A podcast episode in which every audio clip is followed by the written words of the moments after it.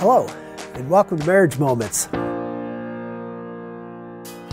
After creating Adam and Eve, after bringing them together, Genesis chapter 2 ends with the little passage that says, "The husband and the wife were both naked, and they felt no shame."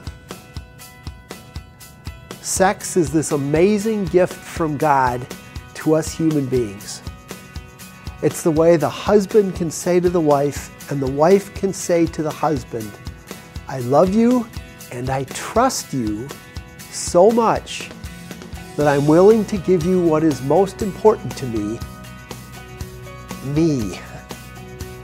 Ultimately, there's nothing more intimate that I can give to my wife or that my wife can give to me than my own flesh. As Adam and Eve looked at each other there in the Garden of Eden, they looked at each other with perfect, unselfish love. And that's why they felt no shame. Husbands and wives, use the gift of sex unselfishly. Be generous to each other and the love-making process.